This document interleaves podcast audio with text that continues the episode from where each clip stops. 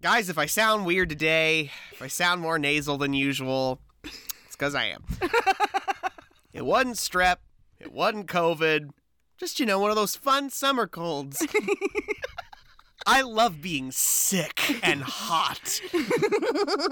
it's the b- hot summer nights, mid July, when Uh. I have diarrhea and snot. Oh my god. I literally. uh, so Carrie Ann's stressed because now we're behind. it's okay. We're gonna we're, we're gonna hit the ground running, right? Skirt.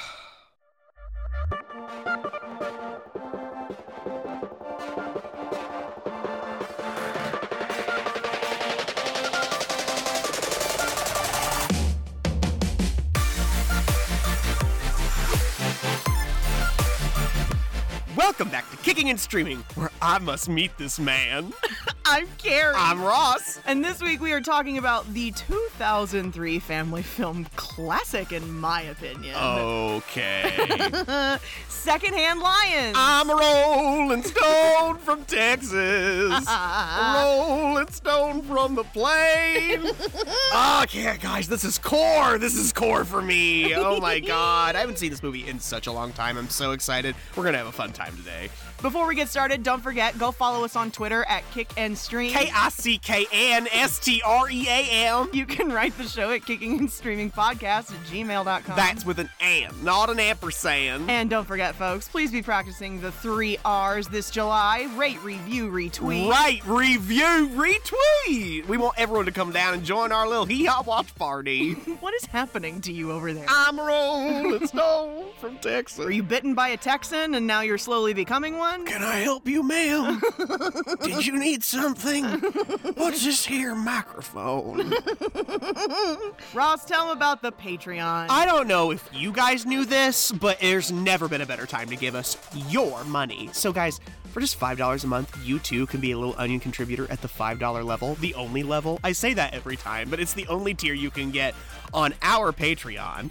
Guys, just go click on that link. You get access to all of our bonus content, all of our long form coverage, all of our television coverage. We just did Mad Men. You know, we, we did Mad Men for July. Wh- What are we gonna do for August? I guess someone gets to pick because we're coming up on birthday month, folks. oh, yeah. So please go check that out, guys. yeah, guys, no, it's not no work. So go show Carrie Ann how much you love her and me. Please and thank you.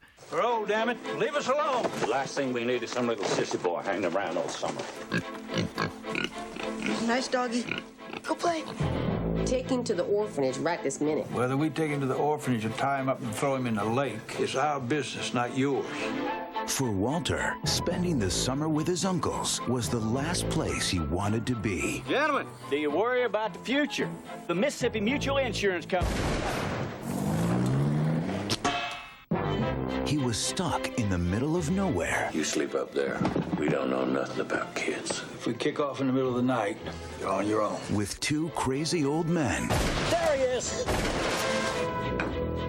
and nothing to do. Is it okay if I go inside and watch television? Ain't got one. No television? No TV. But sometimes you can find adventure in the most unlikely places. They say these two old men got millions stashed away. Nobody knows where they got it. They smell. They're bank robbers from the 20s and 30s. You two disappeared for 40 years. Where were you? You know what I don't like about house guests? Dinner table chit chat, chit chat. New Line Cinema presents Who do you think you are, huh? Hub McCann. I fought in two world wars and killed many men and loved only one woman. Why aren't you open it? Hub always holds the bad guys. Michael Caine, This is the best idea you ever had. You bought a used line? It's defective. Can I keep him? Robert Duvall, Those stories are true, aren't they? Sometimes the things that may or may not be true are the things that a man needs to believe in the most. Haley Joel Osment, If I'm gonna live here, there's gonna be some conditions. Conditions. No more dangerous stuff. No fighting teenagers, no airplanes, more vegetables, Think you live to be a hundred. You live to be a hundred. less meat. All right. Good barbecue. What do you expect us to die of? Old age? Secondhand Lions.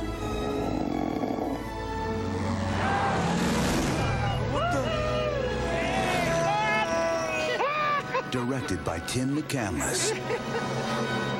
Tim McCanley's. McCanley's? McCanley's? McCanlie. McCanlies. Oh, That reads McCann lies, am I right? it does. Which is super, super relevant to the movie. Anyway, Gary, you're going to shit your pants because he's actually been with us before. He's our writer and our director this Oh. this week. But Carrie Ann, guess what else he wrote? tell me. The Iron Giant, which we have done here on main feed. We did that last year, didn't we? Or- And is also a cherished favorite. was it last year? I can no longer Yeah, I know. determine when we did certain coverages. like, Carrie, you're also going to die at this. What? He wrote for Smallville for all 10 years. oh I, my. I know. I know. Oh my god! we have an accredited filmmaker here. Okay. That You can definitely tell that this is his you know, his uh not his story, but like the one that he definitely pulled out of his childhood. This was his project, you Yeah. know, to showcase what life was like for him cuz guess what? He's a rolling stone from Texas. I really Tim, I need you I need you to come on the show and tell us about whatever uncles you have that this is based off of this and like I said, this is very core for me. I because this always reminded me of Lowell, Oh, of our grandfather? our grandpa. Yeah, Yeah. Because like I don't know, I think Garth looks a lot like Lowell. yeah, a little bit. Or well, Lowell looks a lot like Michael Caine anyway. but this kind of reminds me of Papa Lowell and our great great uncle Wendell. yeah. Wendell helped Lowell out a lot on that farm, which is still in our family. Our Mm-hmm. Uncle Scott lives there with an army of cats. Oh, and his wife. Yeah. We love Becky. Um, hi, if you're listening. If you are, I'm petrified. They're very religious, guys. Uh, Yeah, this always reminded me, it's like, oh, God, I want to go. I want to go to Papa Lowell's and play with a lion in the corn. You know, Yeah. like I, I would watch this movie all the time as a kid, and it was just so cool. This movie has holes vibes yeah. and like Sandlot vibes, you know? yeah, like where we're technically in one place, but we're also everywhere. Yeah, exactly. No, yeah, no. it- There's just so many intriguing plot lines coming together. I'm th- I'm very happy. Doesn't Holes also take place in Texas? Holes also takes place in Texas. Okay, all right. Indeed. Ah, guys, it made almost twenty million dollars. hey. Aw, it came out around the time of my birthday. Uh huh. It came out like right before I turned seven. Yeah. Oh So I was a wee thing when this came out. so yeah, guys, we are hearing the story of Walter Caldwell this week and how his mother oh, dropped him off with his mysterious great uncles for the summer and the adventures he embarked on there. oh my god. That- Sorry, you took me aback. I mean, what happens when you leave a sad, lonely little kid with two sad, lonely old bastards? We're gonna find out. Don't worry. We're gonna find out. I just will also mention that I love a new line film, Oh. and like Patrick Doyle does the music for this. And the mu- you know me, sometimes I just think the music makes the movie. hey, it happens. Patrick Doyle is notable because he did the score for Harry Potter and the Goblet of Fire. I say notable for that. He's notable for way many more things. I'm pretty sure he did Galaxy Quest score, Mm, and much ado about nothing. and he also did uh, Nanny McPhee. Guys, you might have guessed it, but we've got names. Please welcome him back to Kicking and Streaming. He's been with us here before. Please welcome back Haley Joel Osment. He was, uh, he's Walter. He's Walter Caldwell. He's our protagonist. Um, he was with us when we covered Forrest Gump back in May. Um, I quite literally think those are these are the two movies yeah. for Haley Joel Osment, where, where as far as I'm concerned. Uh, well, we haven't done the sixth sense yet. oh yeah. yeah, your Sorry about that. your boyfriend Shyamalan. The way my he, boyfriend. the way he just looked at me. the Village Uh huh. is a good movie But you know it's not. to me. But you know it's not. What? Lady in the Water. So not. It's bad, but it still makes me feel. It still makes me feel a certain way. I'm sorry. I'm sorry. Yeah, I see dead people. He's in a much uh, more lively uh, mood in this film. So um, lively. I love the the thickening of Haley Joel Osment. Like you look at him pictures of him now, and he's all fat and happy. You know, he's, He's adorable. He's probably still living off of his Sixth Sense royalties. You know, he's probably just having a time. he He's was my type. he was in that. I hate the title of the movie. It's the it's the Ted Bundy movie with Zach Efron, extremely vile, shockingly wicked, and st- stupefyingly evil. I don't know. who named that? It was. It's such a long title. Like, Seriously, who named that? I'm sorry. I'll just say that the adult version of Walter is played by Josh Lucas, and um, he's from You Can Count on Me with Laura Linney. Oh boy. Yeah, I know. I mean, he's in American Psycho, Yuck. Sweet Home Alabama, Beautiful Mind, Hulk, Yeah. Lincoln Lawyer. Lincoln lawyer. What's he playing? Matthew McConaughey's stunt double? Oh, he's also in Yellowstone. Oh, He's yeah. got to be a member of Kevin Costner's family in Yellowstone. He looks too much like Kevin Costner. I know. portraying Hub McCann, Walter's first great uncle, Hubert McCann, if you will. Really? That's a Hubert, yeah. But Hub they- for short. But they call him Hub for short. We have Robert Duvall. Please welcome him to Kicking and Streaming. One of the oldest living Hollywood actors. Guys, the incalculable curriculum vitae of Robert Duvall. Curriculum vitae. Oh, Like, To Kill a Mockingbird, he's Boo fucking Radley. Yeah. from To Kill a Mockingbird, True Grit, MASH, Oh my God. Tomorrow, Apocalypse Now, That. Oh, that movie's tough. The fucking Godfather, He's the consigliere. um, Tender Mercies, for which he won an Oscar, hey. The Great Santini, ooh, The Civil Action, Godfather Part 2. I don't have time, guys. I think he's also in Lonesome Dove. Gary. What? He's Fred Waterford in the 1984 Handmaid's Tale. No way. Yeah, he is. Oh my God. It's also 1990. It's not 1984. I don't know why I said that. I was looking at two different things. Yeah, he's Commander Waterford in the really bad film version of The Handmaid's Tale with Natasha Richardson as as Offred because we don't get her actual name in that version, Oh right? yuck. And Faye Dunaway Faye as Serena Dunaway. Joy. oh my God. We should watch this. We should! At some point. Anyway, we love Robert Duvall.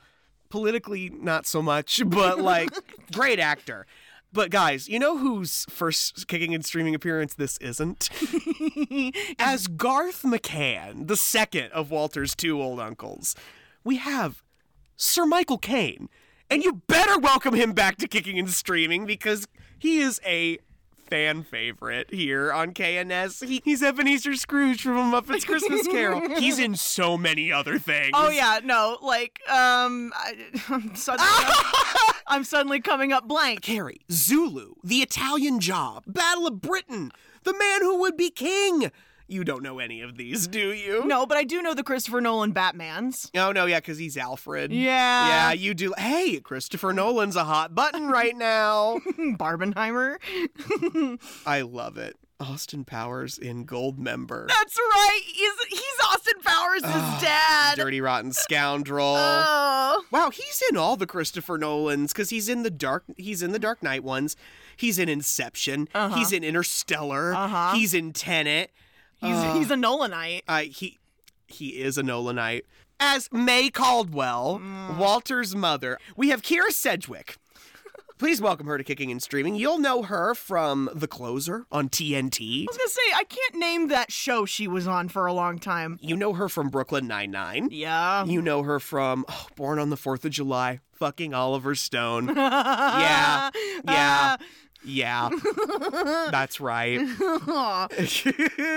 Portraying Stan, that guy. we have Nicky Cat. I love what you just gasped. Cause I'm remembering where I've seen Nicky Cat from. It's Sin City. Please welcome him back to kicking and streaming.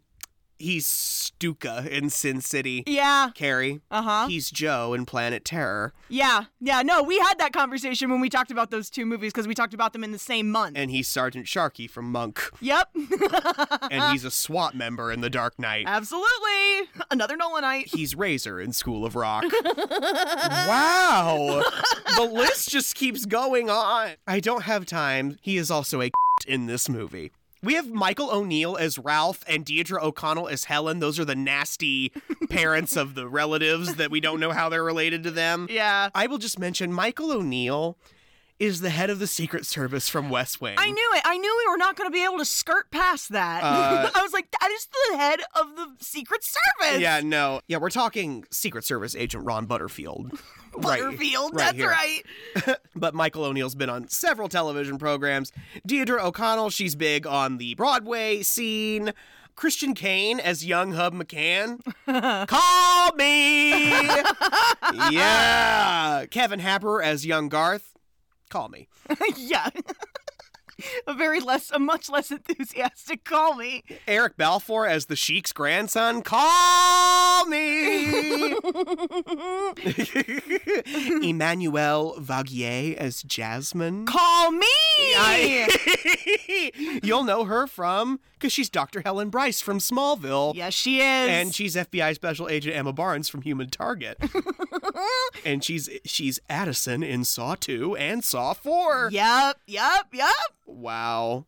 All right, guys, I've been talking for too long and I'm already out of breath. So she's sick. I know. S Y C K. Sick. S Y C K E. Sorry. That's why CK sigh. I do love me a new line film. Guys, we've got a great opener. Oh yeah. with these two crazy fucking old men flying this World War II airplane around 1990s Texas.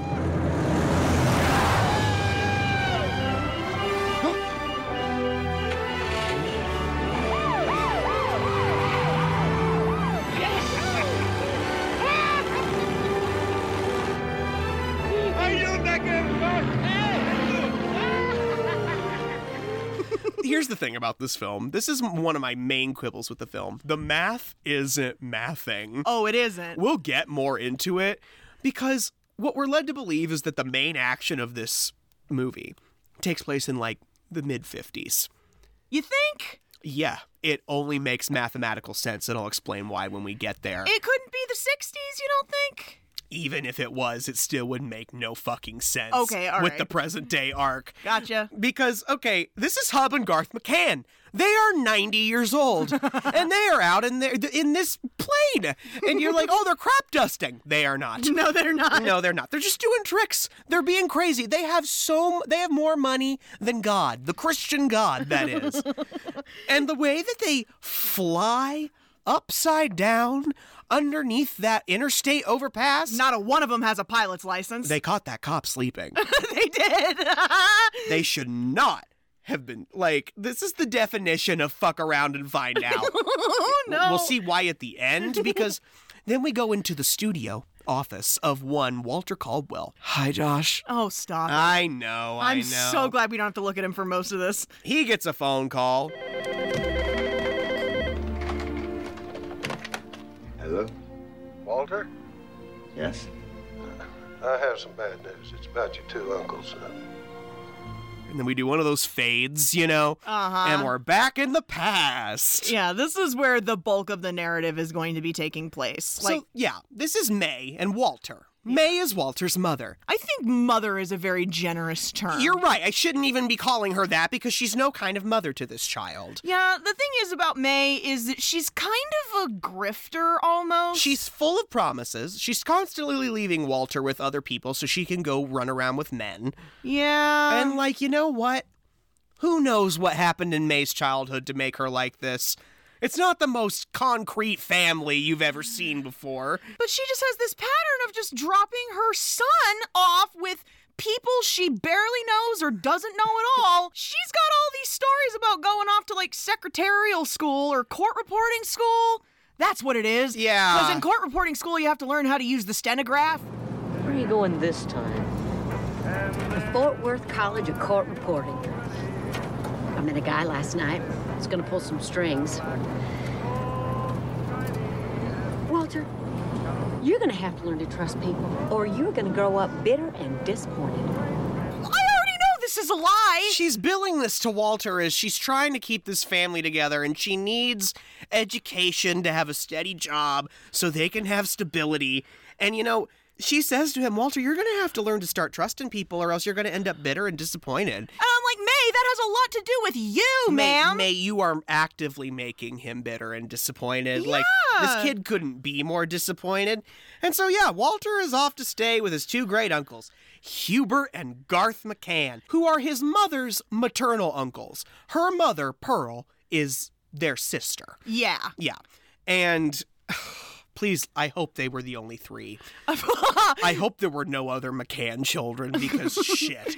Oh my god. You know, the other thing that May wants to make sure Walter knows is that they have millions stashed away in cash, or at least that is the rumor. Yeah, because these men, they disappeared from the face of the earth for like 40 years, and then only recently have they turned back up, right? Yeah, they've come back to their old family homestead in Texas. And they allegedly have millions of dollars. It's why they don't have to work. It's why they never have to talk to anybody if they don't want to. And May's like, well, you know, we're as close as any family they've got.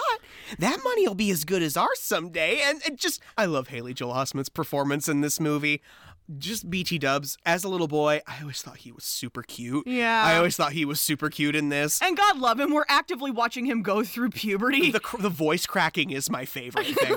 He's like 15 or 16 when they filmed this. And, like, you know, he he goes, You want them to like me so they'll die and leave us their money? We could buy a house, maybe settle down. Oh, wouldn't that be nice? I'm with Walter. I am also disgusted with May. Like, I just. Ah, just... poor Walter. And you know, when May's like, oh, here we are, darling, they pull into this long drive.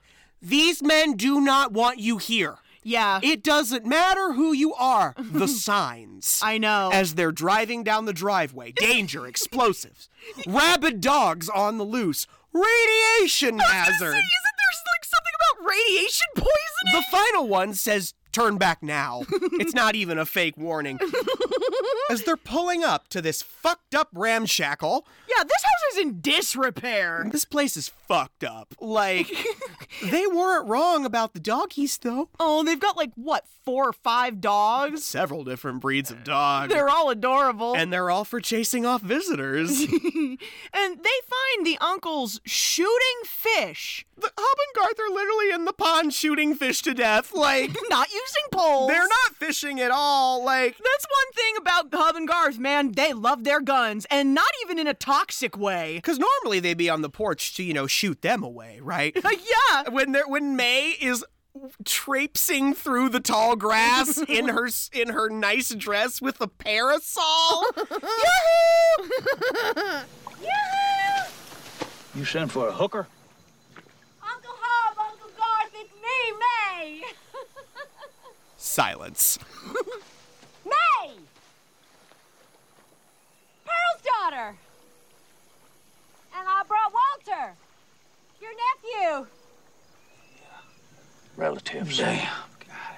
They do not like to be visited, guys. Like, Yeah, like they hate a lot of things in this life, but one of the things they hate most is visits from relatives because everyone is always after this fortune, right? and like they don't want to take care of Walter any more than Walter wants to stay with them. the hub. We're all, damn it, leave us alone. Yeah, they're old. They don't know anything about kids because they never had any of their own, and they would just rather not. The way Walter has to sit there on the porch while May goes inside, and all three of them argue about how no one wants to keep him right Oh now. my god! like, I just, this poor child. And like when May is like getting ready to pull off, and Walter's standing there like, please don't leave me here. yeah. Walter, maybe if you'd learn to smile once in a while, then people might like you. Now, come on. How about a big smile to remember you by? Okay? Come on. The smile. I'm sad this isn't a visual medium. I know. Haley Joel Osment, chef's kiss. Like, you're really capturing the anguish in this moment. And guys, there's not a lot to do on this Texas farm. They don't have a TV, they don't have a telephone. Hub and Garth like to sit on the porch all day with shotguns in their lap because there's literally nothing else to do. Like just the hot Texas sun. And then that first car comes pulling up.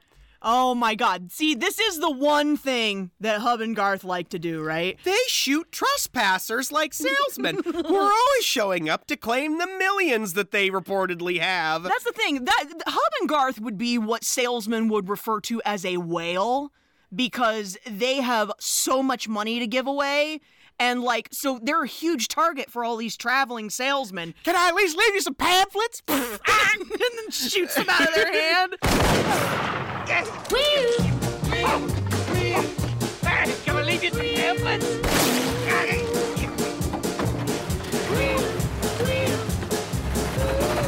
No, I love it when the second sales, because Walter has no idea what's going to happen, right? Yeah. And then that first salesman drives away, and then the second salesman pulls up, and Walter just slowly scooching away from them on the porch so he doesn't get hit with shrapnel. That night, they've given him a, a gas lamp, you know, from like 1880, whatever the hell. Yeah. And like, they're like, hey, kid, you sleep up there in the tower. It's the attic. I don't know why they're being so dramatic. It is kind of a tower in the middle of this house, though. Yeah, but it, like It's that old French imperial style, you know, Yeah. that they like. To, we see tons of houses that look exactly like this in like Knightstown, yeah. Henry County, you know. Absolutely. You know what I'm talking about. Uh-huh. Spooky haunted feel, you know. Spooky haunted feel.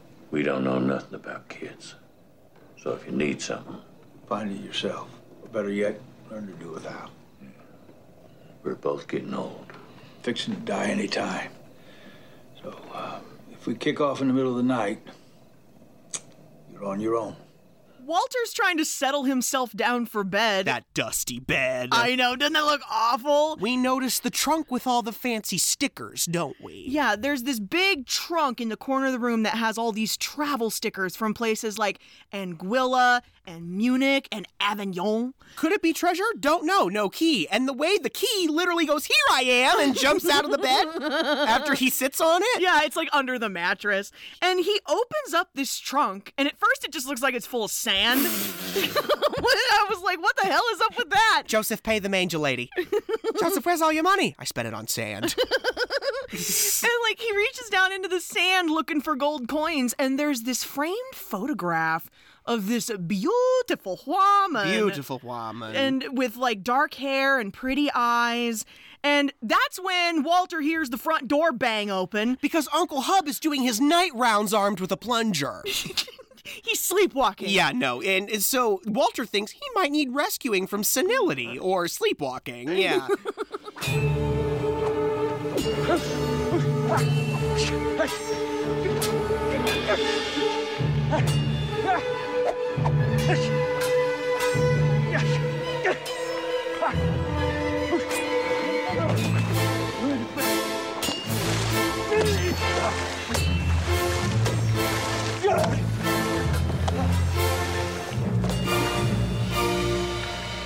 And like when he's watching him sword fight nothing at the edge of the pond. Yeah. And like he's conferring with the dogs. Yeah. He's sleepwalking.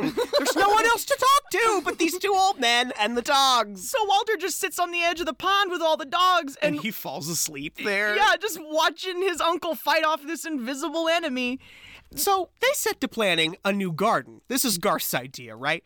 Because Hob hates that they're getting old and feeling useless, right? So Garth's like, this is what retired people do they garden, okay? this keeps us out of trouble and keeps us mobile, Yeah. okay? and Hub's like, well, I fucking hate it.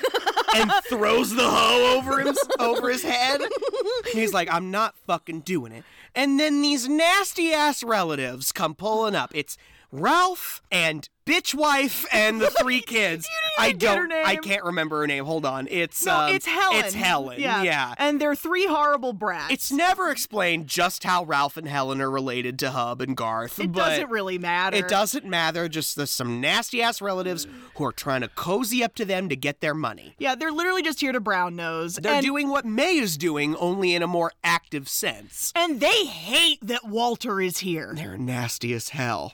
Who the hell are you? Walter?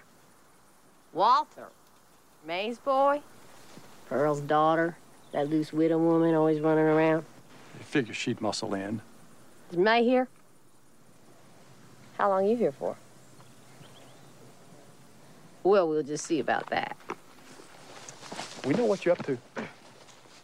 And don't think you're gonna get away with it. And like they're trying to convince Hub and Garth to take Walter to an orphanage. Yeah, because the way Helen's like, May, that woman, she's never coming back. She left you with him. Oh my God. You're stuck with him now. The way that Walter comes in, he's like, Is this about me? oh no. And he's like, You better drop him off at the orphanage. And Hub's like, Well, hell, better yeah, we'll just tie him up and throw him in the lake. yeah. And Walter is scared. he runs down the road to like some little, you know, country grocery store or whatever where there's a payphone outside and he calls the number that May gave him for the college and he's trying to ask the secretary to help him find his mom and he gives her this list of a half a dozen aliases that his grifting ass mother has used over the years and she's checking every one of them and May's not there. Raise your hand if you're surprised. Yeah, and Walter, no one Walter's like, Hey, she just started. Come on. She's got to be there. She, she just started. Our classes started back in January. No one could have possibly just started.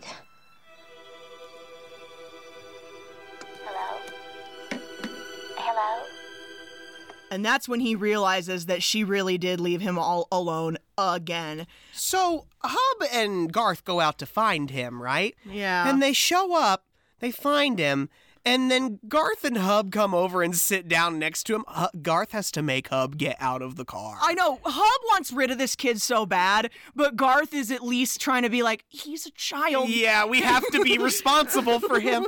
And Garth's like, you, you out here planning your next move? He's looking at a bus map. Walter's like, I'm going to area code 406, Montana. Oh. And like Hub's like, well, looks like you've got it pretty well figured out. and Garth, the way Garth keeps looking around him, like, come, uh, like I almost expect him to reach the backhand up, you know, like. How come you're you're not heading to uh, Fort Worth where your mama is? She's not there. She lied. Again. Listen, kid. Uh, we know you got your heart set on God in Montana, but uh, no, it's late. Hub, help me out here. Why? Sounds like his mind's made up. Good luck in Montana, kid.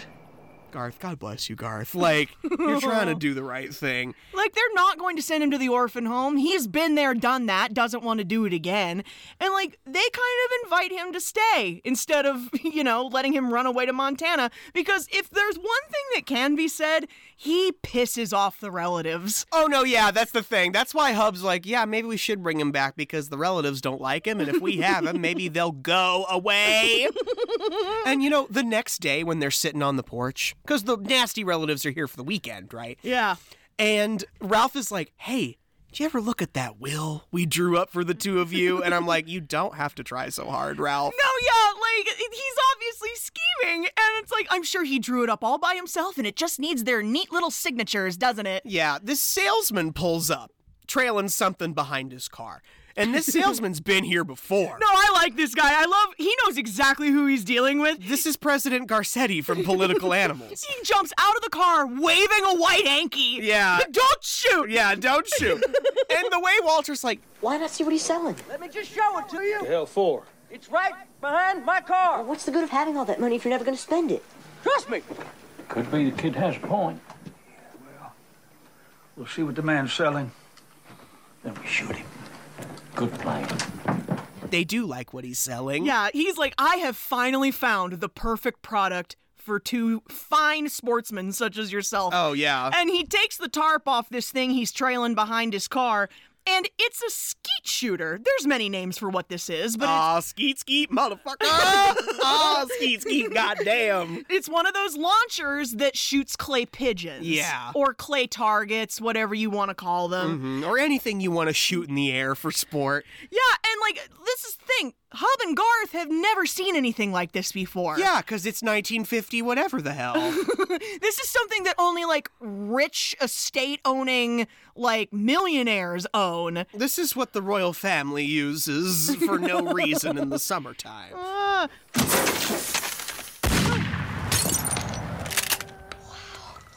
Most powerful one on the market, and very reasonably priced, I might add. Well, that is the biggest waste of money I have ever seen in my entire life. Mister, you load up that contraption and get the hell off this land. We'll take it. Oh, Oh, no, you don't. I won't have my children around with this gun foolishness. leave. And these nasty relatives, they're like, uh uh no, I do not want my kids anywhere around that. Then leave. Yeah, yeah. and they do. They get in the car and they drive away. And they're like, all right, I think this kid, I think this kid could do something for us, you know? In like- one fell swoop, we've managed to clear the relatives from the land and have also discovered a delightful new uncle nephew bonding activity that everyone can enjoy. So that night, the plunger rounds begin again. and Garth has to stop Walter from touching Hub in his sleepwalk state. Yeah. and Garth and Walter, they make a fire and they sit down and they watch Hub just stare out over the pond all night. Garth is explaining to Walter that Hub has a lot of unresolved feelings from when they were younger. Garth tells Walter that a man's body may grow old, but his spirit can still be young and restless. It looks like he's looking for something. What? He's looking for her. He's talking about Jasmine, the wo- Yeah. the woman from the picture. And guys, this is just the best part of the movie. Okay, tell me. y- You want me to tell you the story? Hub was always too restless for Texas. And he convinced our folks that he needed to go to Europe. And I needed to come along. That was the summer of 1914.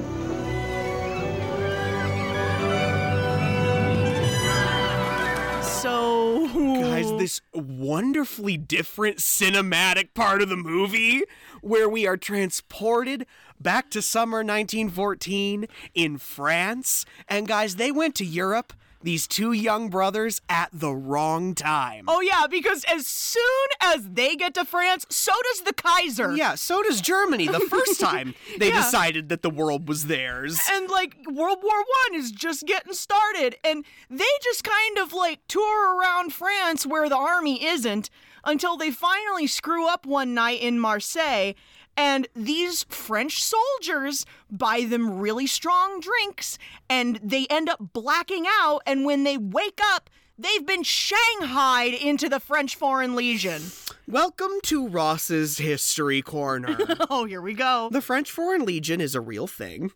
And apparently, this was very uh, skillful, Tim, you putting this in here, because there were actual recruitment and conscription concerns in France in 1914. Like people actually getting shanghaied. Yes. Oh no. And by the way, guys, if you've never heard that term, that means you're basically being forced into the armed forces. Well, that's the thing. They already had every fucking Frenchman they could get into the armed forces. And the French Foreign Legion was instrumental because the, the French Foreign Legion's job, they would kidnap foreigners Aw. in France and force them into the armed services. And so, yeah, what's happening to Garth and Hub is essentially a crime. Yeah. uh, But what They're are they being going to do? trafficked. Yeah, they're being trafficked. What And what are they going to do? And like you know? for by some miracle of God, well, it's not a miracle of God, it's a miracle of Hub.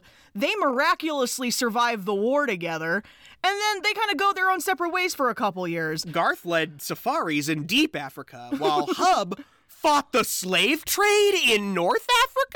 And I'm like, Hub, Hub, Hub, Hub. No one, slave trader or Bedouin, had ever seen anything like this mad American who fought like 20 men. Hey! What the hell you two doing out here in the middle of the night? That's about where the story stops for now. Yeah. Hub's like, what the hell are you two doing out here? Go inside, go to bed. What the fuck? when Walter gets the letter from May, and she's lying her ass off in the letter, Yeah. and he knows it, and I just, I, I took the note. I'm sure he still misses her. Yeah. Like, she is his mother. Like, I know that he's pretty much disenchanted with her all the time Mhm. because he knows that she's just going to lie and manipulate him Mhm. and u- the usury. He knows he's going to be continuously used by her, but I'm sure it still fucking hurts. I'm sure he still misses her. I'm sure that He wants her to want him, Mhm. you know? How dare she? I know. honestly, how dare she use him like this? And so Walter and Hub and Garth start bonding more. They're planting a garden of vegetables together. And Carrie, the way they all get dressed up in the same outfit for the garden. the overalls and the cowboy hats and Like, everything. it's too precious. it's I want these photos on my mantle. Robert Duvall, Michael Caine, and Haley Joel Osment posed in the garden with the tools on the front porch in these outfits. Like And the planting is going well until one day Walter points out that all of the shoots look exactly the same. yeah, no, all these plants are coming in the same. and like corn, corn, corn. It's all corn. Nothing but corn. Hey, that row looks right. Yeah, that, well, this is corn. All those seeds did look alike, come to think of it. Yeah, like corn. Boy, that seed salesman sure saw us coming. No, saw you coming. Corn, corn, corn. Nothing but corn. Hub's like, this was your fucking idea. and we got taken for a ride on it. Ah, and then, like, the most out of left field thing happens. Well, you can't say out of left field Okay. because it's in the title, but. When Hub shouts out, by God, it's here, uh-huh. it really sounds like I got a shit. I got a shit! I'm just saying. It does. Let play it for them. Let them let them hear. I got it here. Get help my load. We'll be right back.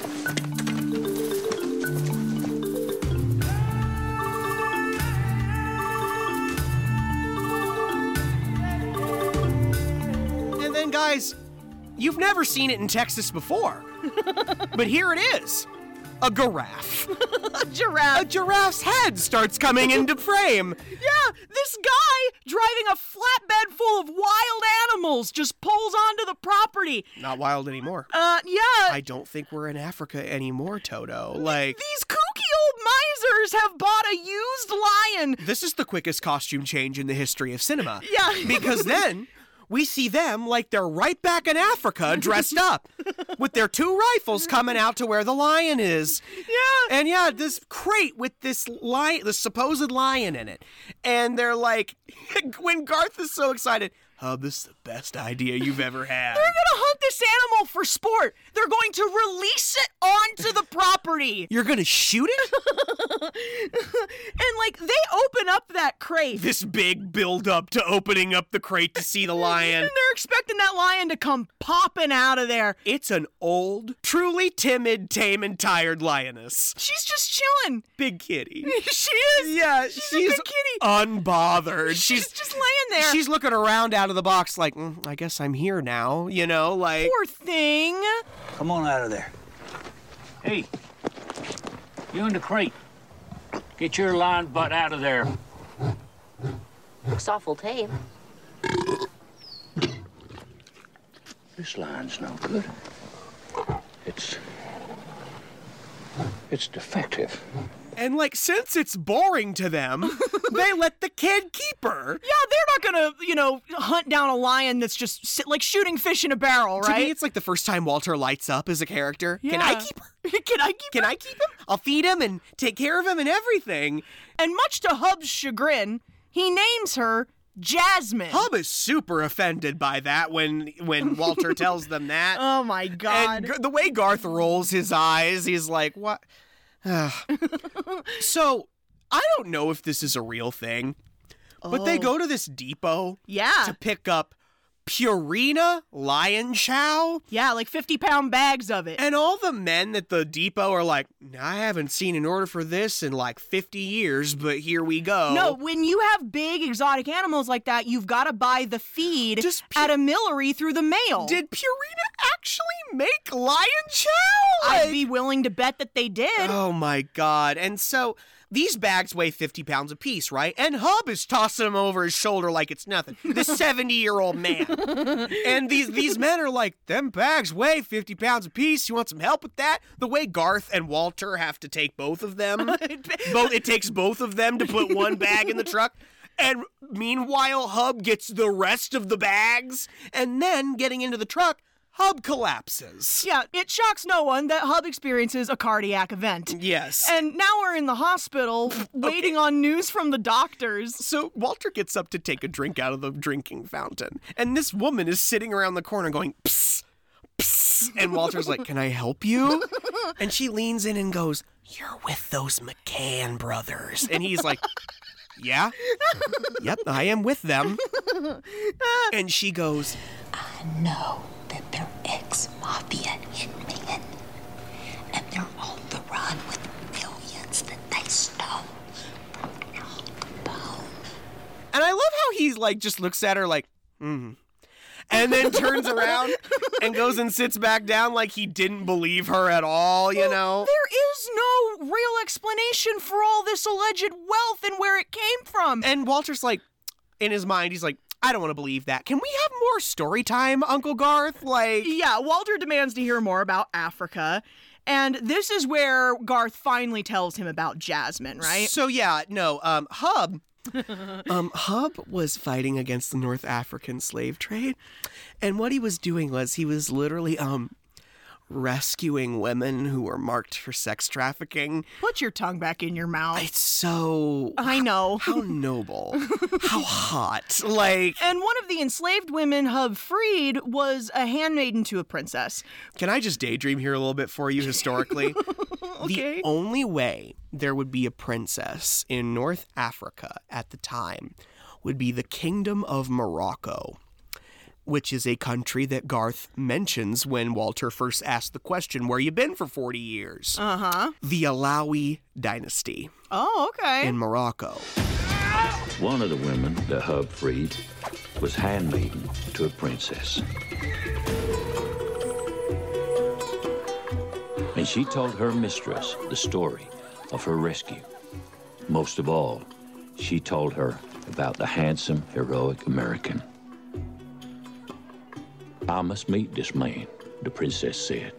I must meet this man, she says when her handmaiden tells them about the dashing American who saved her from slavery. She's literally like, I gotta hit that. Yeah, I know, and I do too. Look at him. Look at Hub. Young Hub, Hub me. Like, sorry. And so- That's please cut that out. I'm not going Oh! to. I'm so leaving that in. I just anyway. And so she arranges this peculiar little meet cute for them. Like, this is so random. He's just riding his horse in the surf one day along the Mediterranean, and this person dressed all in black in a disguise rides up next to him. And I'm like, okay, well, this is like gonna be the longest two minutes of build up in the world because we know it's Jasmine. Yeah, and like when it ends up being Jasmine Carrie. Uh You know huh. what this reminds me of? What? Remember in Big Mouth when they're writing the fanfic? Yeah. Gustavo and Fatima. I bet I, you know what I bet her name was? Yasmina. Oh, okay. Yeah, that would be more um, Arab, you know, Yasmina. And I just, it's the, it's the, Carrie, it's the cinematography in these parts of the movie. It kind of looks like a perfume commercial. Like, ah, Carrie, it does! when they're both rising up out of the waves on the beach to stare at one another. Many people say there's no such thing nowadays. It's something you only find in stories. But when these two set eyes on each other for the first time, this was honest to God. No kidding, sure enough, once in a lifetime. Love at first sight. And I mean, the thing about Jasmine, guys, is that she's already promised to a very wealthy sheik. I believe Jasmine's father is the king of Morocco. Okay. Or Ab- it wasn't a king then, he was the sultan Oh, of Morocco. Yeah. And so the thing about Arab royal dynasties is that you had a thousand wives yeah. and a thousand children from those thousand wives. Yeah, the Sheik knows about Hub and that she's in love with Hub. And so he basically kidnaps Jasmine and takes her to his kingdom. And of course, Hub comes for her. Why else would we be here? Yeah, no, yeah. But it's so like oh, Hot. It, it, it's so hot. This actor, Chris Kane, he's just doing Hub justice. He just really is. He's I al- doing Hub justice while Hub does justice. I'd almost I'd almost like to erase all of the present day narrative. I just want I just want a Hub Garth and Jasmine movie. Where's my prequel? Like It's giving Spy Kids vibes. First hand lions. Oh, first hand. oh Lord. I hate myself. Anyway. They got married and lived happily ever after. The end. But wait, if if they lived happily ever after, then then then they got married and she'd be here right now with us, right? Didn't they have kids? Where are they?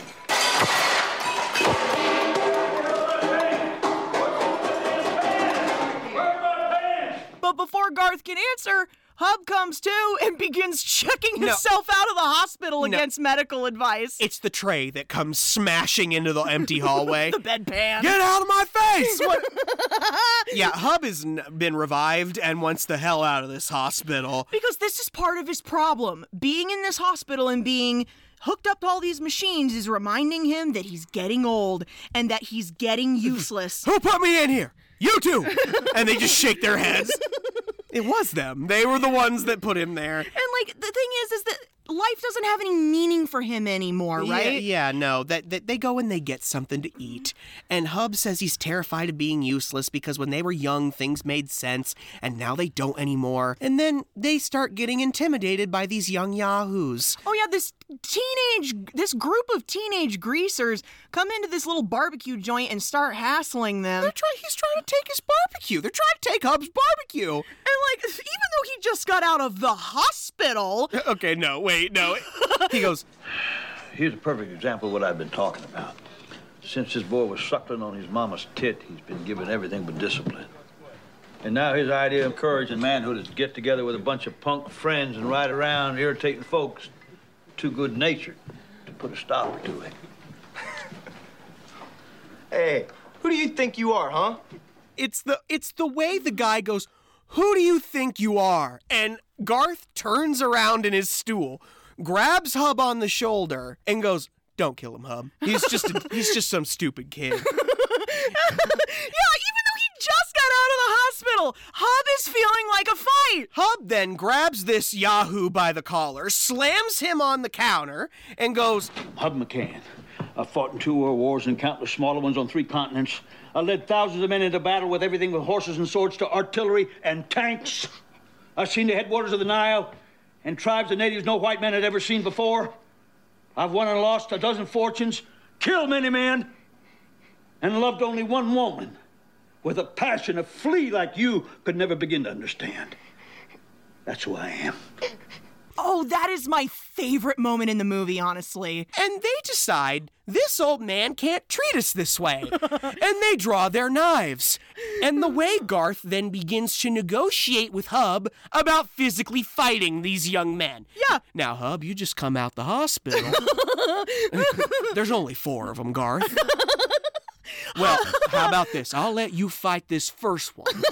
We'll see how that goes, and then you can fight the other three, okay? And Hub, Hub, who is in his 70s, takes on these four boys single handedly. Garth is like, okay, well, you better pick up that knife because you're going to need it.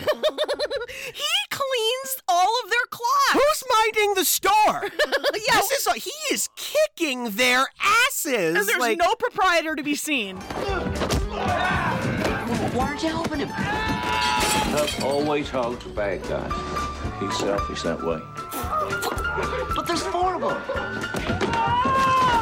them. Three of them.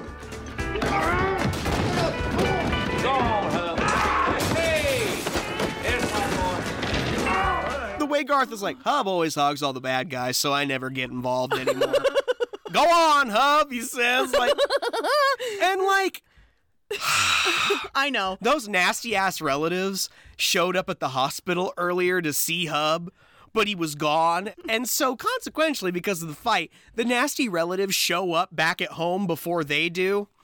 And then they come pulling up with the carload full of the beaten up teenagers. Yeah, because I- I don't know why this is happening. They've brought them back to the house so they could put raw meat on all their black eyes. I mean, he beat him up. Now we got to take care of him. We got to nurse him back to health, you know? And Ralph and Helen's awful boys have in the background unwittingly released Jasmine the lion from her crate. you know, thinking it's stuffed. Yeah. Why would there just be a stuffed lion in a crate in the yard, you stupid little fucks? Anyway. And all the men think it's go time. Get the gun. Get out! Get out of the way! Get the gun!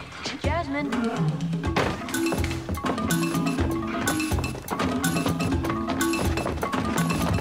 Jasmine thinks the cornfield is a jungle. Yeah, it's the, probably the closest thing to an actual jungle she's ever seen, right? And, like, so Walter takes off into the corn after her, and all of the men, and I think the women and children. Oh no, everyone gets a rifle. they just all found them in the house. This is Texas. Yeah, I know. So there's enough rifles for everyone, even the kids. and, they're all going row by row through this like it's a safari. and we find Walter wrestling with Jasmine in a clearing. Jasmine. Stop, stop.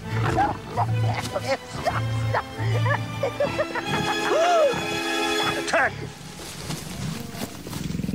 She's feeling a lot better.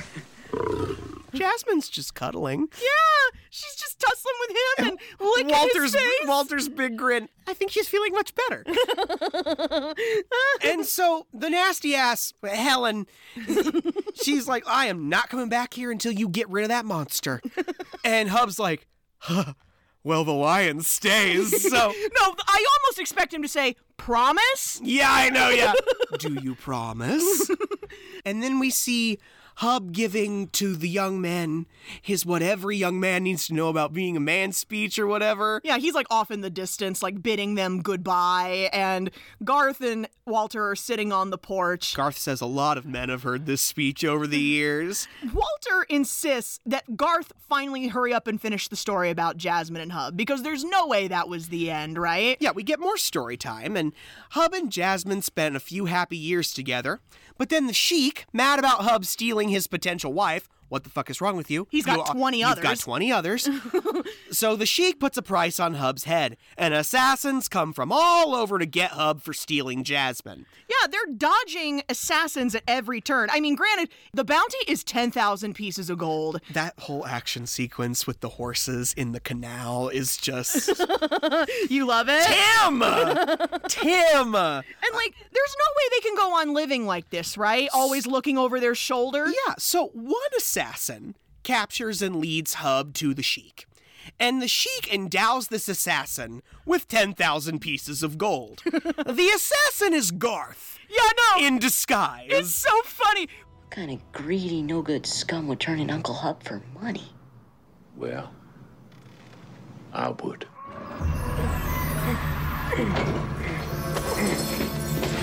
Ah, it was a trick. Yeah, it was a trick. And we I love we see that action sequence where Garth with all this gold on him is kicking all these men's asses While Hub's in chains. and then it cuts back to reality. Wait a minute. You saved Uncle Hub? this is my favorite Garth line. You saved Uncle Hub all this time carrying hundreds of pounds of gold? You don't, you don't believe I killed all those men and saved her? It's the look on Walter's face. Well, Hub might have helped just a little. We see what actually happened, which was Hub kicking everyone's ass while Garth struggles to get his pistol out of his pocket. no, it's so funny. I love that so much. Hub goes to the Sheik and challenges him. Oh, yeah, because he's asleep when he finds him, right? He could have very easily killed him in his sleep, but that's not how Hub rolls. That's not honorable. It's not honorable, Hub. Absolutely not. So. Defend yourself. Oh, this is so awesome! Defend yourself, Hub cried. And he threw the sheik a sword.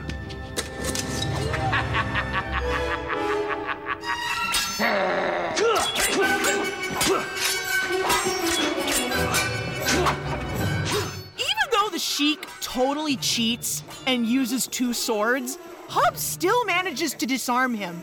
Like, it's so badass. Yes, the way it's shot is a little crude and kind of almost fairy tale like. Yeah. But I just love the way it's just got so much heart in it.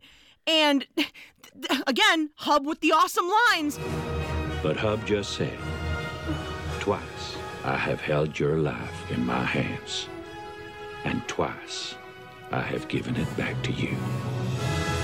The next time, your life is mine. And Hub just disappears over the balcony? Oh, I have that's so cool, I dude. have such I have a literary chubby. it's like and watching Garth and Hub ride off into the distance together. With Jasmine. Like they got the gold and they got Jasmine.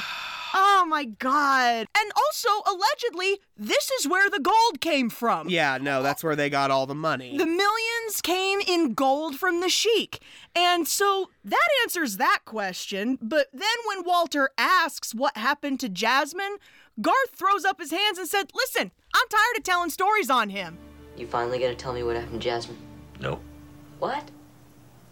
You want to know what happened to Jasmine, you're going to have to ask him. Ask Uncle Hub? Are you crazy? Look what happened last time.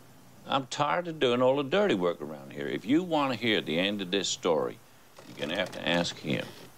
The next day, when Hub has an airplane in pieces delivered, okay, I've got to talk about this for a second because it wasn't until I watched it this time that I did truly understand that Hub definitely has a death wish. You know, because he feels old and useless and doesn't want to outlive his usefulness. So, ever since they bought that clay pigeon launcher from that traveling salesman, he's been just trying to up the game in dangerous purchases because there was no gun accident with the, with the clay pigeon launcher. and then he could have died fighting those kids. But he didn't. Yeah. He survived a cardiac event, and that lion also didn't rip him limb from limb. Mm, Yeah. So now it makes complete sense that there is a biplane arriving in pieces on the back of a truck. Hub, an airplane. An airplane? Yep. Always wanted one. You always said you'd never set foot in an airplane. You don't trust them to fall right out the sky. Well, they're dangerous, all right. Plenty dangerous. You got a book of instructions or something? right here. You don't know a damn thing about airplanes. Yeah, well, I'm gonna learn. Walter's like, maybe it's just a new hobby. And Garth's like, "Mm-hmm." and that night we're doing our plunger rounds. we're fighting off people, you know. Seeing as how Uncle Hub could definitely be out of the picture shortly, Walter decides that he better nut up and ask him about what happened to Jasmine, because who knows if Uncle Hub's going to be around to give him the answer. And when he puts the blanket around him in his sleepwalk state and then wakes him up. What's the matter? What are you doing here? Got something to say to me? What happened to her Uncle Hub? What happened to Jasmine? And we are not prepared for the answer. No. She died. Died in childbirth, her and the baby.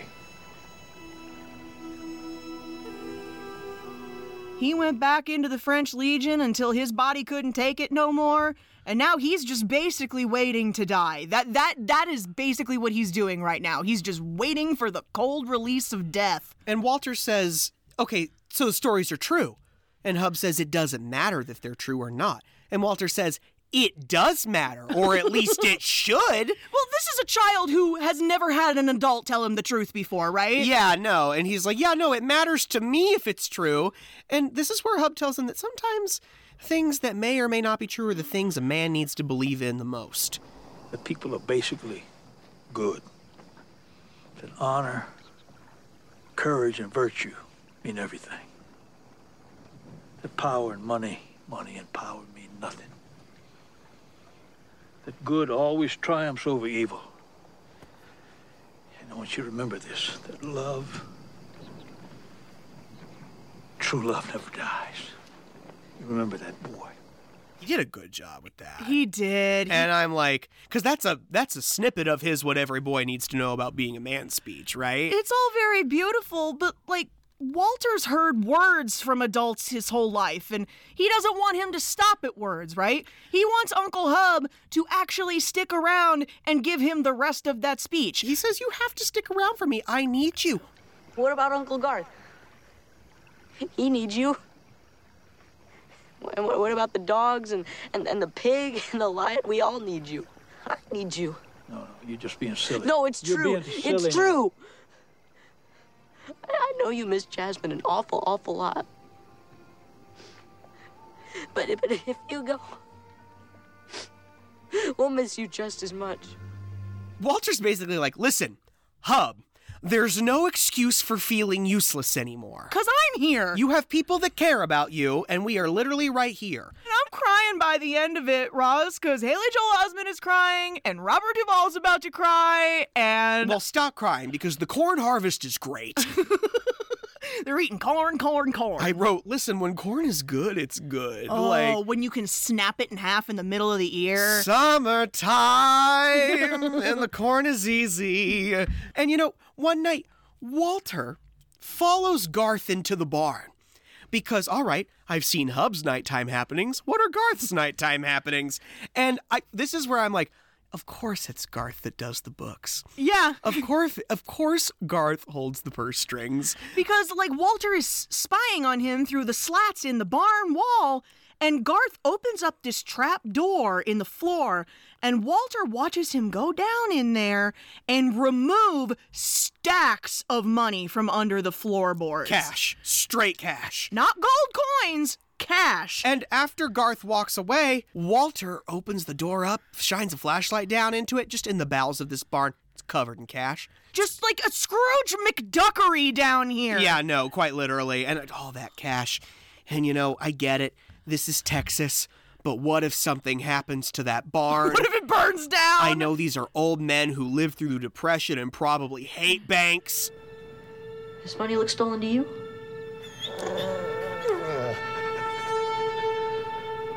Walter is now wondering if it really is all stolen and wondering a lot about his two uncles and their past. Because remember that woman who said they might have worked for the mafia and stolen a bunch of money from Capone? Yeah, like. Is that what is happening here? So, one night soon after, guess who fucking shows up? Oh, that May! Roz!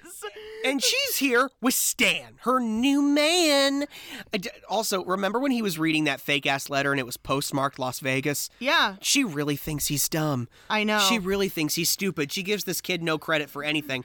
And May and Stan have this story that Stan is a private detective. Lie number one. Yeah, he claims that Hub and Garth are murderers and robbers, and they stole all that money, and they they left Jasmine to die back in the day. Oh, this is so crazy because the way that May is yes anding him.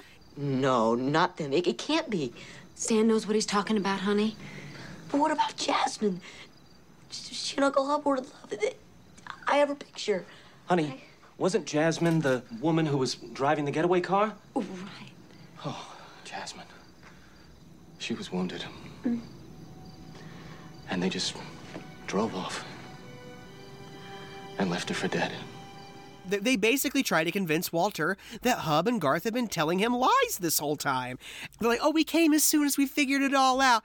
Just tell Stan where the money is, and then we're leaving." Yeah, all three of them. They're going to be one little happy family. I just love.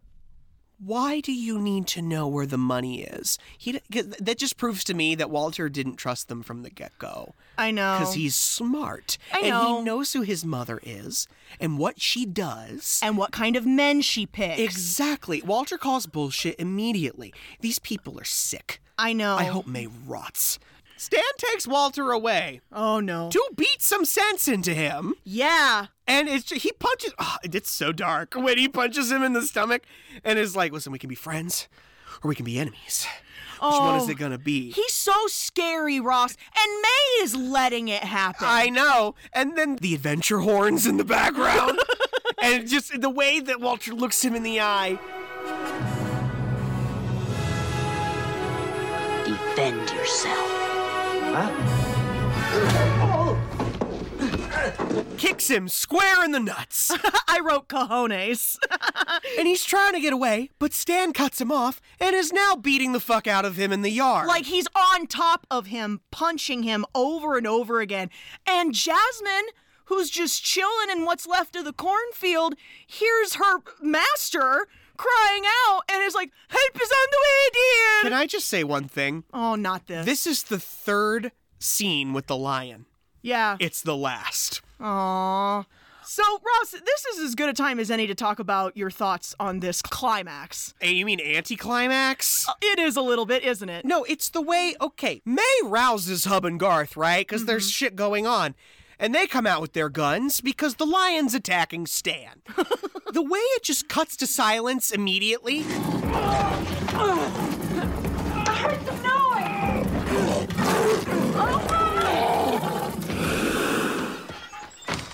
Jasmine? Because the lion guys literally, quite literally, just dies. Yeah. For no apparent reason. Has a heart attack and dies on top of Stan. The, the, the, the, the action literally just cuts dead. You know, Haley Joel Osment is holding this stuffed lion, and Stan is. There's no more shots of Stan. yeah. On the ground. And, like, it just. Walter's so upset. What happened to her? Looks like her heart gave out in all the excitement. Yeah.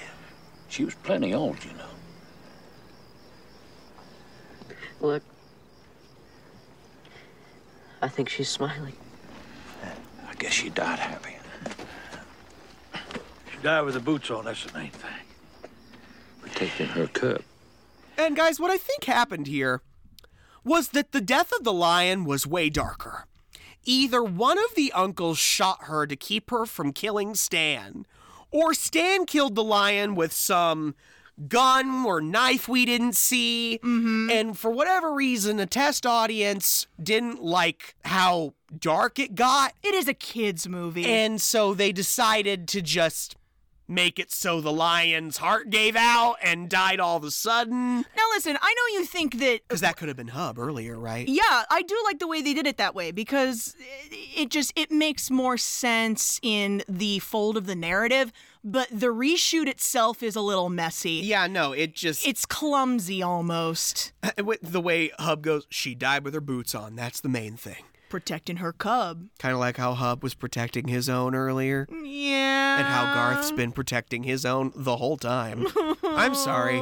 I love Garth. I know. I, I would love to be Garth's brother. Like, you know, just like the sad little sequence with them burying her in the garden. No, they bury her in the middle of that field where Because she it's and the- Walter first bonded. It's the jungle, yeah. I want to cry. The way these two crotchety old men never dress up for anything, not even the Lord, and they are both in their Sunday best to bury this friggin' lion that they originally intended to kill and are now having a ceremony for her because she was so important to this young man. I'm. I need a minute. You'll be fine. we quickly realize that May is still going to take Walter back. Yeah, it's not all good news, folks, because Stan didn't die. He's just tore up from the flora. No, yeah, he's immobile. He's in one of those full body casts, like the guy with paper bones and glass skin from, or sorry, gla- uh, paper skin and glass bones from uh, SpongeBob. Yeah. And Walter, of course, does not want to leave, but he can't really do anything. I'll be back for the rest of that speech if. I'll be here.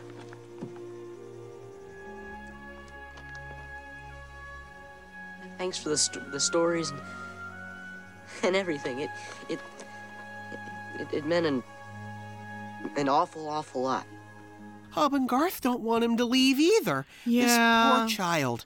He is wanted here. Yeah. And like he belongs with these darling old men. There's really awkward hugs goodbye and Walter thanks them for everything and then he gets in the car and May tells them they're going to drop Stan in Las Vegas before moving on with their lives and you know they drive off and Hub immediately wants him back after they drive off. Yeah, it's like we gotta hire a lawyer.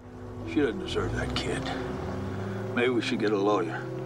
No judge gonna take a child away from his mother and give it to two old banks or uncles. Maybe she'll sell him to us. How much money we got? Uh, there's nothing we can do. He's gone.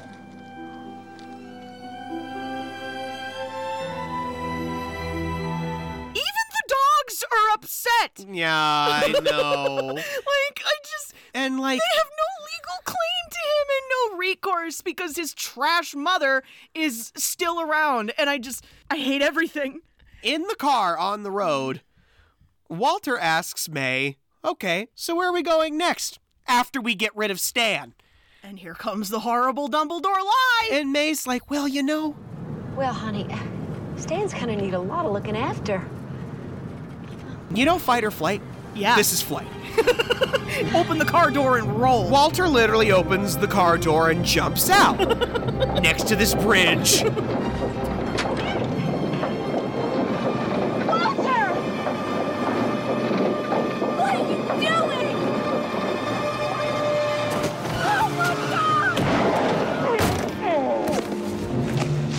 And May's like, hold the phone! and he's running away. He would rather jump out of a moving vehicle than be with this woman for one more moment. he runs he runs halfway down the bridge and May catches up to him like she's so concerned. And like, you know, he gets up in her face. You're still burying him after everything. Oh, he's not so bad.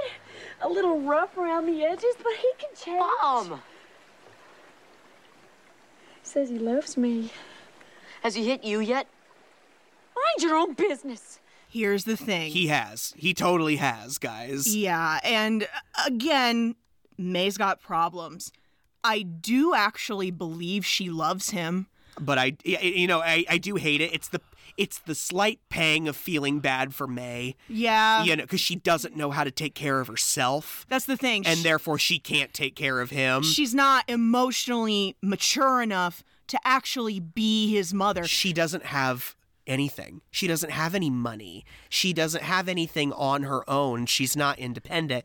And she looks she looks this child in the face and goes, "Honey, we don't have any choice." And what best comeback to a parent ever. Maybe you don't. What?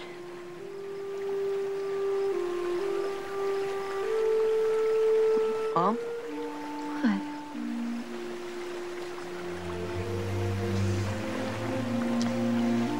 Do something for me.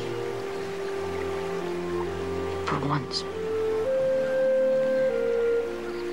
Do something that's best for me. Okay? Oh, I'm crying. And I'm sobbing. Yeah. Like and they hug each other.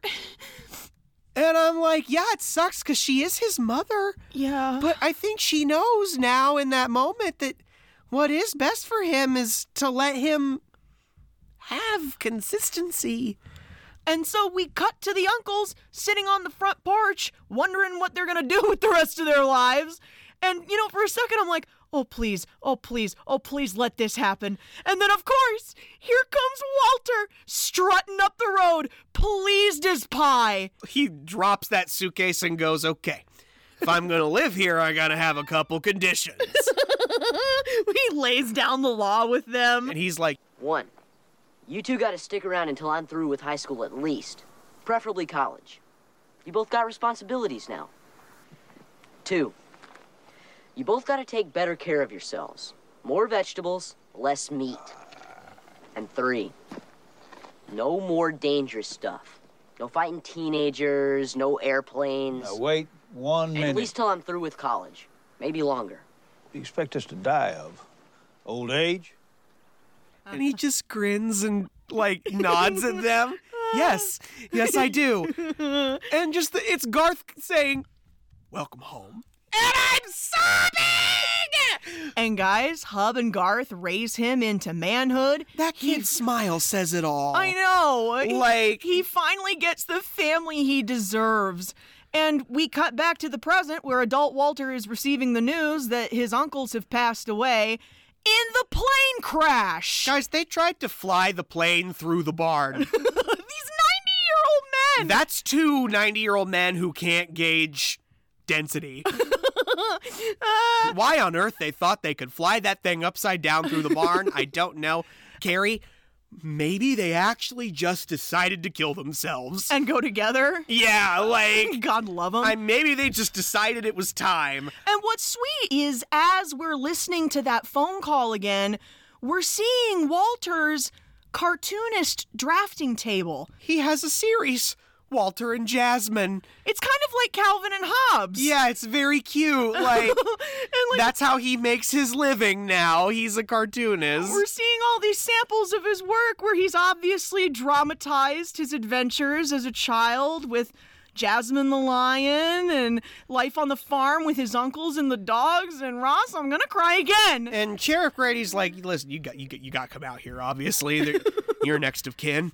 There's no one else to call. Carrie, this is what I'm saying. The math isn't mathing because obviously uh, the adult Walter we see is not that old, right? He's probably 35, Like, oh, yeah, like mid 30s, whatever. which would make it like Which would make it like the 20 years. 70s. well. Yep. Yep, it would make it like the Oh. 70s or the 80s or whatever. See, but that cop car. There's an extra 25 years that's been snuck in here. No, no, no, no. I think I don't think it's supposed to be the 90s. I think it could be the early 80s because that cop car doesn't look very 90s. It looks more mid 80s. Yeah, well. So, I don't know. It could be, it could not be, but And so Sheriff Grady, I guess, produces a will yeah. that the two old fucks have written, and it's, It's literally very Ron Swanson. it's just a piece of paper. He opens it up, and it says, The kid gets it all. Just plant us in the damn garden with the stupid lion. "This is the most out of pocket part of this movie. It wasn't part of the original ending. This helicopter comes out of nowhere, lands in their yard, and this beautiful Arab man." He's so sexy. Anyway, he steps out of this helicopter with his own tiny child. Yeah. And he's like, Look, buddy, this is where they lived. And I'm like, Hello? and that, that's exactly what Walter's like, like, um, hi. Cuz like this is this guy looks hella rich. The helicopter says Sahara Petroleum on the side. Yeah, no, yeah. Because that's um, what that's what happened to the Sheik. He went on to make millions in oil. He's like, hey, sorry for just like landing here. Oh, forgive me. We were in Houston when we heard their names on the news, and well, we just had to come. When I was a boy, my grandfather told me such stories. Your grandfather? Very wealthy sheik. He used to love to tell me stories about his wild youth. I mean, amazing, unbelievable stories all about two brothers, Hub and Garth McCann, the most valiant and brave men, huh? He called them his most honored adversaries. the only men who ever outsmarted me. this sexy man is the grandson of the Sheik from Hub and Garth Stories. And he also, just like Hub and Garth, passed along legendary stories to his children and his children's children. No, yeah, the the only the only man that ever got away from his grandfather apparently. And like what's oddly beautiful about this moment is that now Walter and this man whose name we never get, uh, they can now carry on the memory of Hub and Garth. the mega yacht in the pond. Oh my god! I forgot about that. Sorry, just had to mention it. that makes them both chuckle. Who puts a mega yacht in a pond? No, Here's the thing though, Carrie, they could not only one afford to buy the mega yacht, uh-huh. but two afford to pay for it to be brought into the middle of Texas and put into a pond where it can never go anywhere. You know that thing's touching the bottom. It is. It's, it's sitting. It's just sitting in there. And yeah, now they can chuckle about these kooky, miserly old weirdos. And the super forced line from the kid. oh, I hate this. So, the two men from great grandfather's stories, they really lived? Yeah. They really lived.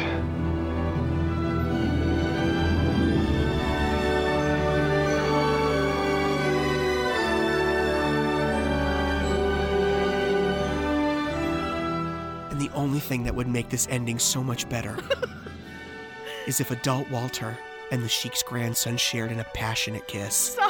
I know, it's kind of awkward with the kid standing there. the kid's probably going to be like, What about mom? You know, like, does this mean. Are we gonna live here now? Yeah. And like, I just Carrie, Ah. do you know that this has been adapted into a Broadway musical? Yes. Yes. The look on your face right now. Yes, Carrie. It is a musical. I don't know if it got all the way on Broadway, but it definitely was on an off Broadway production. Oh my god, the poster's like a map with like a compass on it and the plane. Yeah, yeah, no, yeah. How, how does the plane get worked into the stagecraft, I, wonder? I wonder. I just wonder. But them robbers, they took off in a biplane that they manned. It was just one of the many getaway flights of the wild, wild, wild lion boys. The wild, wild, wild lion boys. Their crimes we spent from Mexico and way on up to Illinois. Yeah, that's the way of the wild lion boys. That's like the opening number. Uh huh. The Wild Lion Boys. and it's like, I think it's like the musical offers you several different versions of how they got their wealth. of how they got their wealth, and you have to decide which one is true or Ooh, something. How very big fish. Yeah, no. yeah, guys, I love that movie. Oh. I love that movie so much. It was so core for me. It's so simple and yet so amazing at the same time. Yeah. And like, I was actually crying earlier. I've never cried while watching this movie before. Mhm. But it's just like, I don't know. It's just that very human moment between May and Walter for me, you know, and Haley Joel Osment. Where's the Oscar? Like, he did such a good job. Like he's in he's one he's a Macaulay Culkin kid. he is so fortunate that he had the opportunity to do this movie with fucking Robert Duvall and Michael Caine. We did not talk at all about how Michael Caine, Sir Michael Caine, knighted by the Queen, famous for his Cockney accent, is 150% believable yeah. as this lifelong Texas resident. Like, you know. Like, not only is he a very seasoned actor, but he's very good with imitation. I'm gonna try and find it and drop it in. This clip of him reading Shakespeare as John Wayne. So yeah, he's very good at that. And just I just there's this empathetic quality to Michael Caine where he can be in the hardcore adventure action shit, but still have like that gooey center in all of his characters. It's ju- like just a good guy. You know what I'm saying? Yeah, yeah. A man's man. I don't know what I'm trying to say. I think this movie, while being very simple, touches on a lot of deep things Yeah. like aging and the truth and parenthood, being useful, Uh-huh. and like deciding whether or not to stick around. Yeah. You know, it's like it's a little deep, and I feel like the original cut of this movie, which I wish I could see, would have just been way better. But like, whatever. You got to take something from me. You got to take something from me. I think what I take away the most from this film, besides all the very sweet and endearing non traditional family stuff, is that you really just, you know, you should really talk to old people more. I understand that they're not all winners, and a lot of them got a lot of really warped, antiquated opinions, but you should really just ask older people questions. A lot of the older people from when I was really little, I do miss them. Mm hmm. They were definitely not all perfect human beings. Some of them were bad people.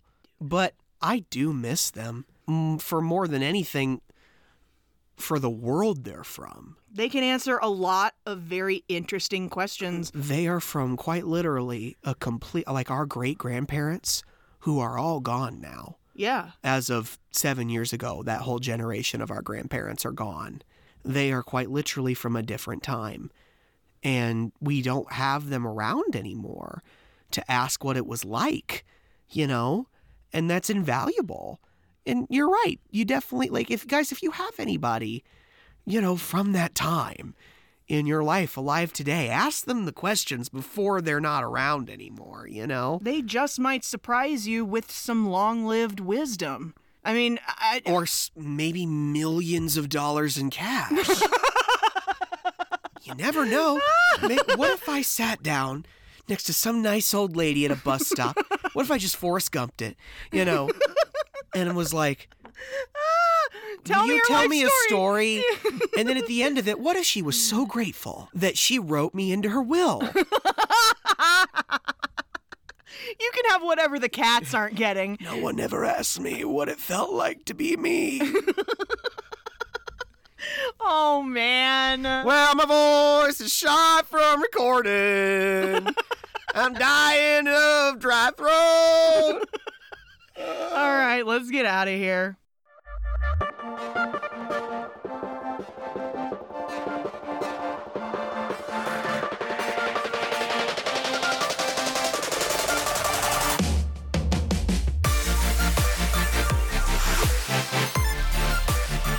All right, guys, we are so sorry about this, but we have lives too, goddammit, okay?